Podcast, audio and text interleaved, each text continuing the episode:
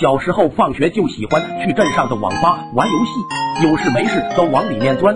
爸妈每次见我久不回家，都会跑网吧找我。我有一次玩的正起劲，老板在外面喊：“雨堂，你妈又来了！”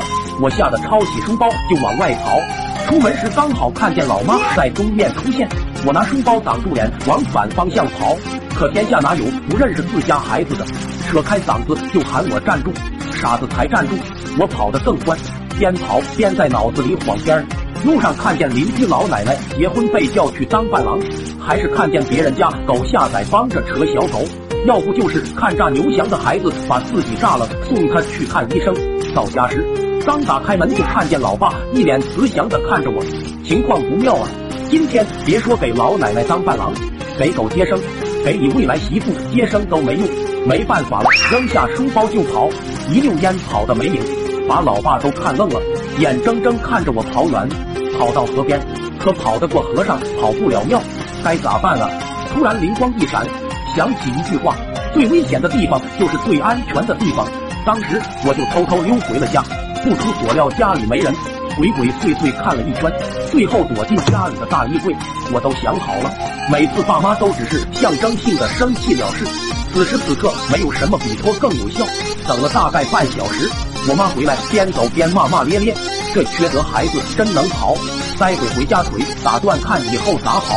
我听得捂嘴偷笑，知道我妈就只是说说而已，可捂住上面没捂住下面，噗的放了个屁。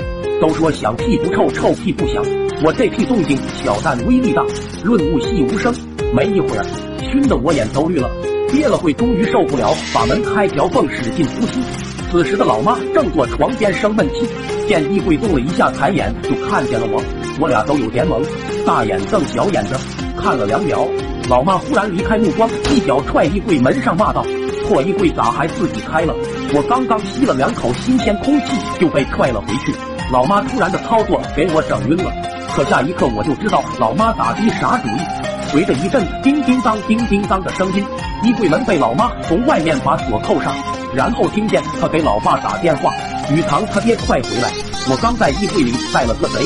这个过程中，我无声无息又放了两次，衣柜里的空气顿时污浊不堪，不止像还辣眼睛。我知道被老妈耍了，扯开嗓子就投降，让老妈放我出去。